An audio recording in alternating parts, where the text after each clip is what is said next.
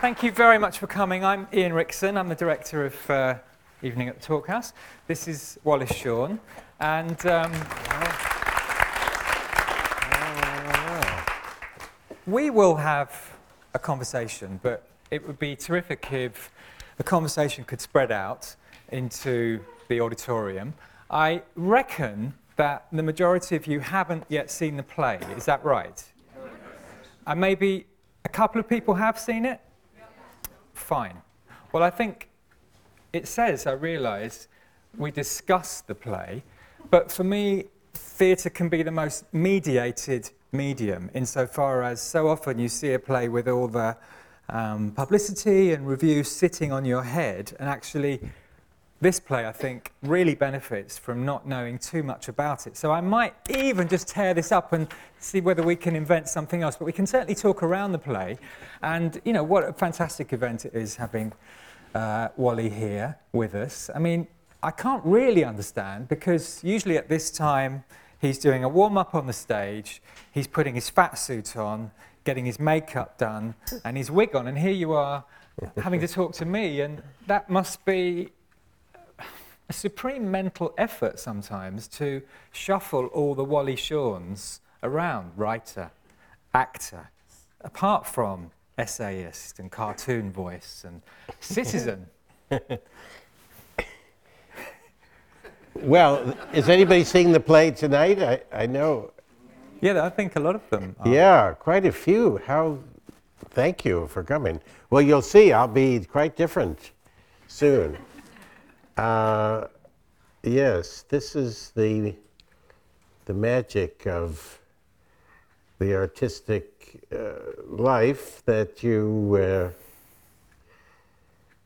you undergo as radical a transformation as you're capable of, anyway, uh, every day, just for fun.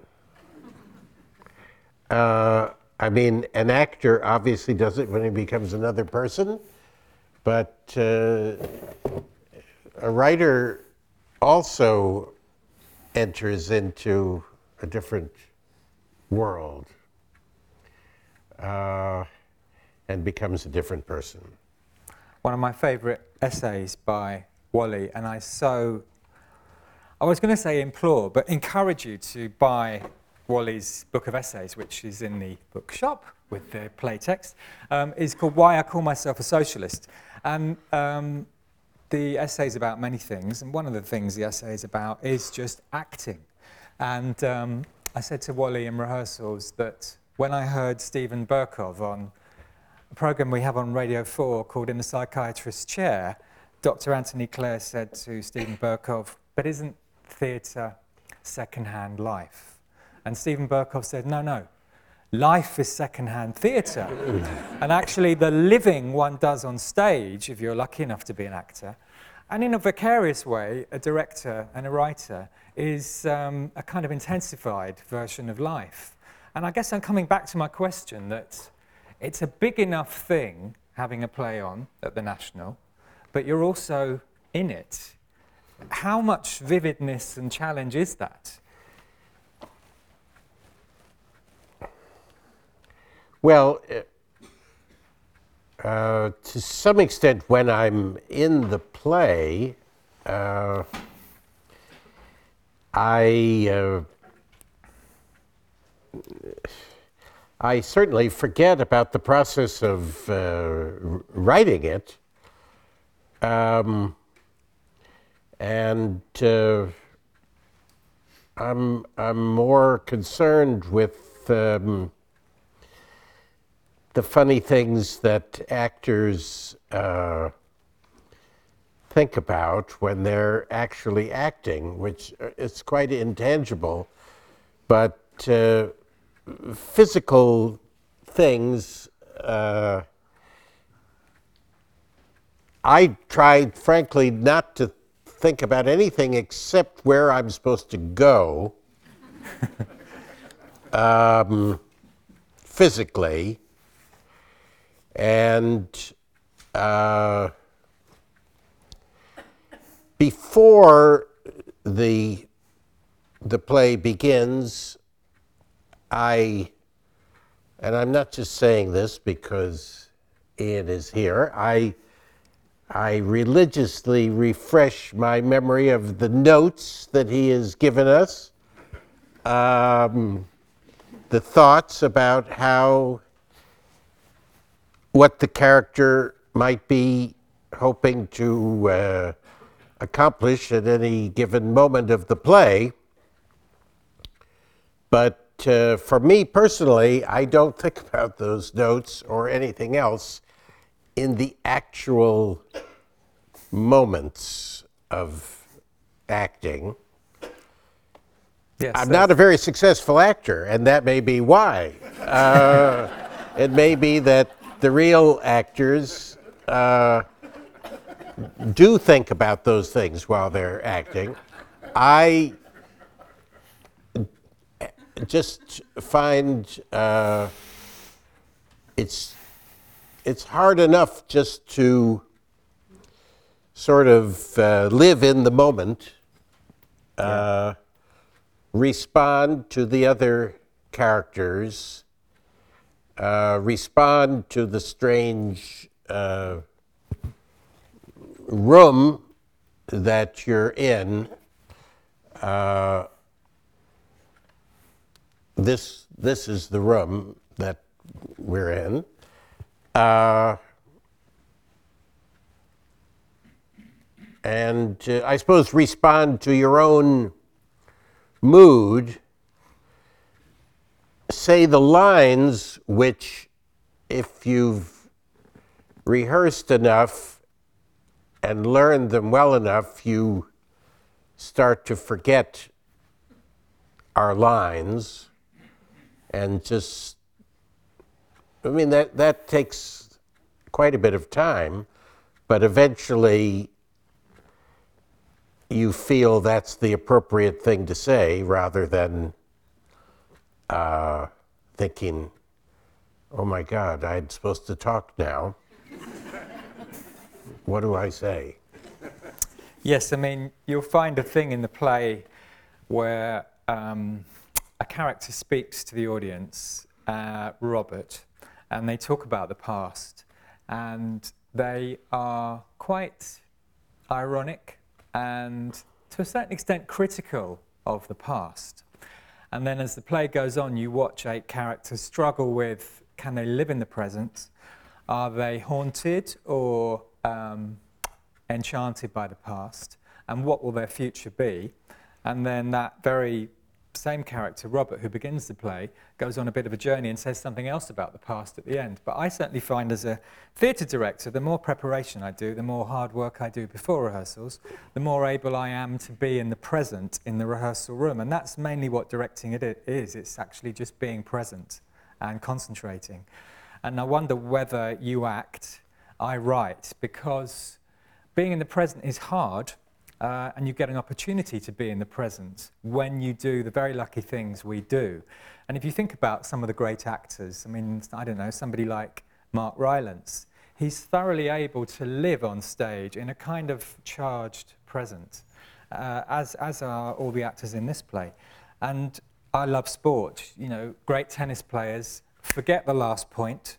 They're able to completely wipe that they crashed the volley into the net and be in the present for the next point. So I know you learnt a lot of that with your work with this uh, pioneer author, Andre Gregory, who Wally worked with for many years um, in the United States. Because when I asked you about Wally's methodology, sorry, about Andre's methodology, you said, well, it's very much about how you feel in the moment and being true to those impulses.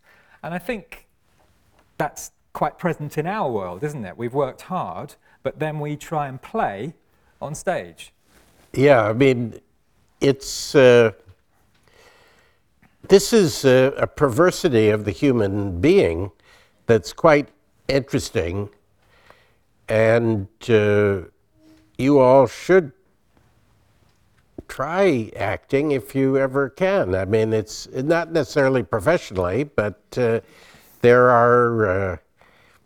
You know, classes one can go to to study acting and to practice it a little bit. Acting, it, there's something about living while other people are watching you that is uh, uh, very appealing. And uh, somehow, when there are people watching you, it, it does help to uh, make you live in the present rather than, for example, thinking about whether you've bought detergent for the laundry. Uh, it's unusual on stage to be thinking about detergent. Um, Because you said to me on the last preview, when he wasn't on stage, I am thinking about are my underpants hung up? Have I paid my bill? Do I need to be in this room or that room? And you said, I'm beset by banal thoughts. And when you're on stage, you're not thinking about those things. No, and and some of you may be uh, theater goers of the kind that I have always been. Uh, I don't think about those things when I'm watching a play either. I and my my memories of my childhood include many many plays, and uh, the plays are very vivid to me uh, compared to the actual events in my supposed life. um, but yes, Andre Gregory, basically, uh, with whom I've been working, and I still work with him. We've been working together since since um, 1971 um, he basically only has the rule that you have to respond to what you're actually feeling at the moment. And you take a text like Ibsen's Master Builder or Vanya, Uncle Vanya of Chekhov. You take that text and you you trust that uh, what you're feeling at the moment that you say the line is uh, is what you ought to uh, give to the line. So if you're feeling for whatever reason buoyant and happy and your line is I've never been so miserable. This is the worst day of my life. You you just say, This is the worst day of my life. I've never been so miserable. And somehow, uh, over the course of a very, very long rehearsal process, because with Andre we worked for months and years rather than weeks, eventually the absolutely ridiculous um, coincidence of line and feeling slowly disappears. But sometimes the, the, what you're saying and what you're feeling might be surprising to yourself, to the other actors, or to the writer but you you sort of get to trust that that if the writer were there, he would say, "Wow, I never thought of that, but that's great." I think there's evidence. I read Stanislavski divided a room into two, and half of the room had to tell their partner on the other half the saddest thing that had ever happened to them, and the other half of the room told the happiest thing. And you know what I'm going to say? That, you know, the, the happy side, and then my baby was born, and they would burst into tears, and it seemed sad, but it was happy. And the people telling the saddest things were laughing because they were so awful. And, it, you know, it's amazing that kind of paradox, isn't it? Um, I just, in doing my research today, I found a nice little quotation from 20 years ago. The capacity of theatre to provide a forum, a gathering place where society can meet and discuss its own future, its problems and needs.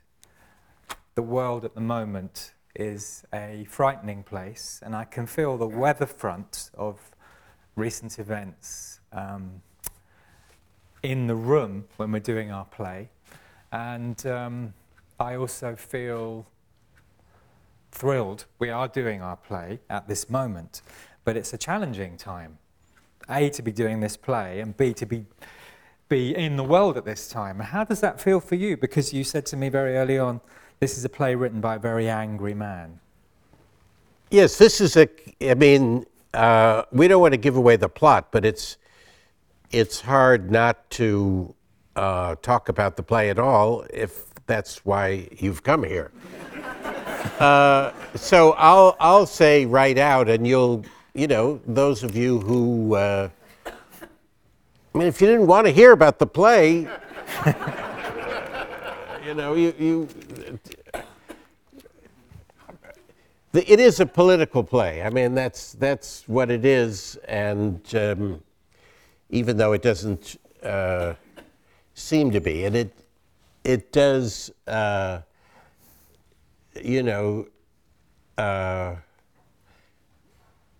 we do the actors. Uh, really, all uh, feel that uh, we're we're uh, discussing in a sort of uh, uh strange way the uh, let's say the uh, issues that David Cameron or Obama or other statesmen are dealing with in their way. Uh, we're giving our, you know, the play uh, has a lot to do with um, the uh, fact that that we, as English and American people lead this rather bizarrely quiet uh, life uh,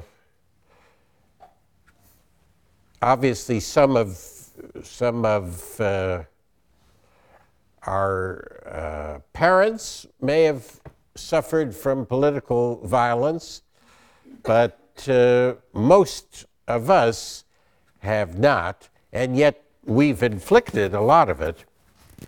And, uh, and there are people who are uh, very angry against uh, the United States, England, France, uh, not only because of you know the Iraq War or things that have happened in the last uh, you know, decade, but people are still upset about, uh,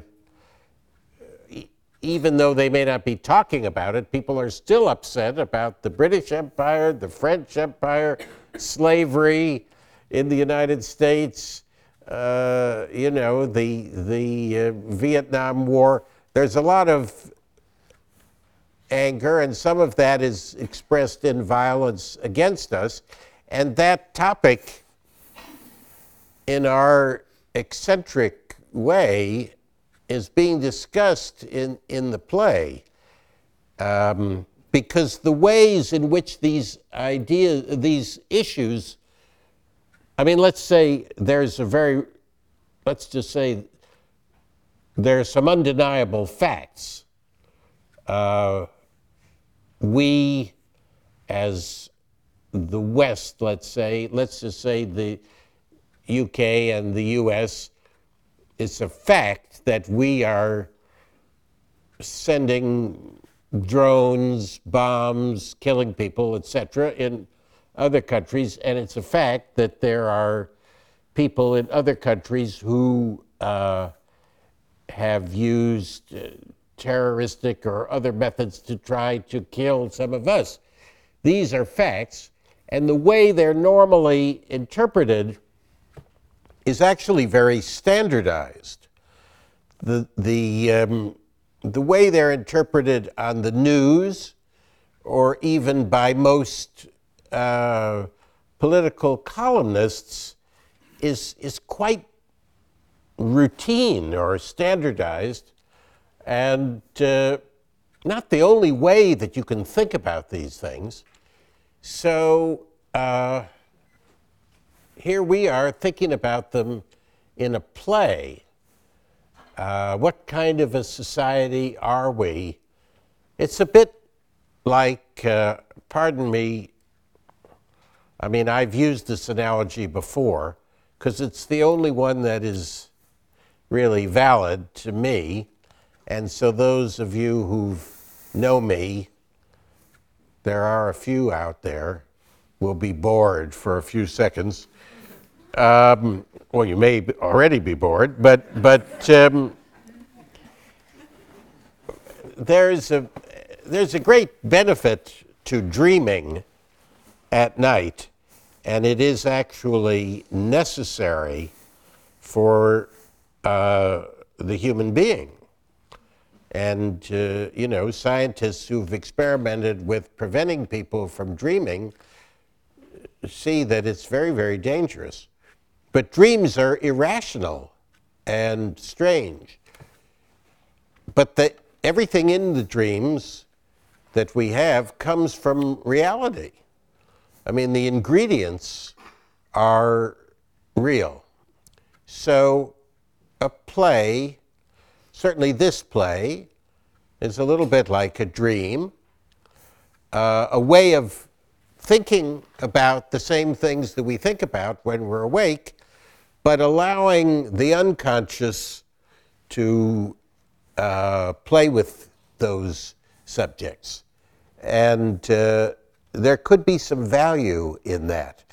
I don't really think that only serious people who appear on the television news should comment or think about the subjects that are crucial to our lives.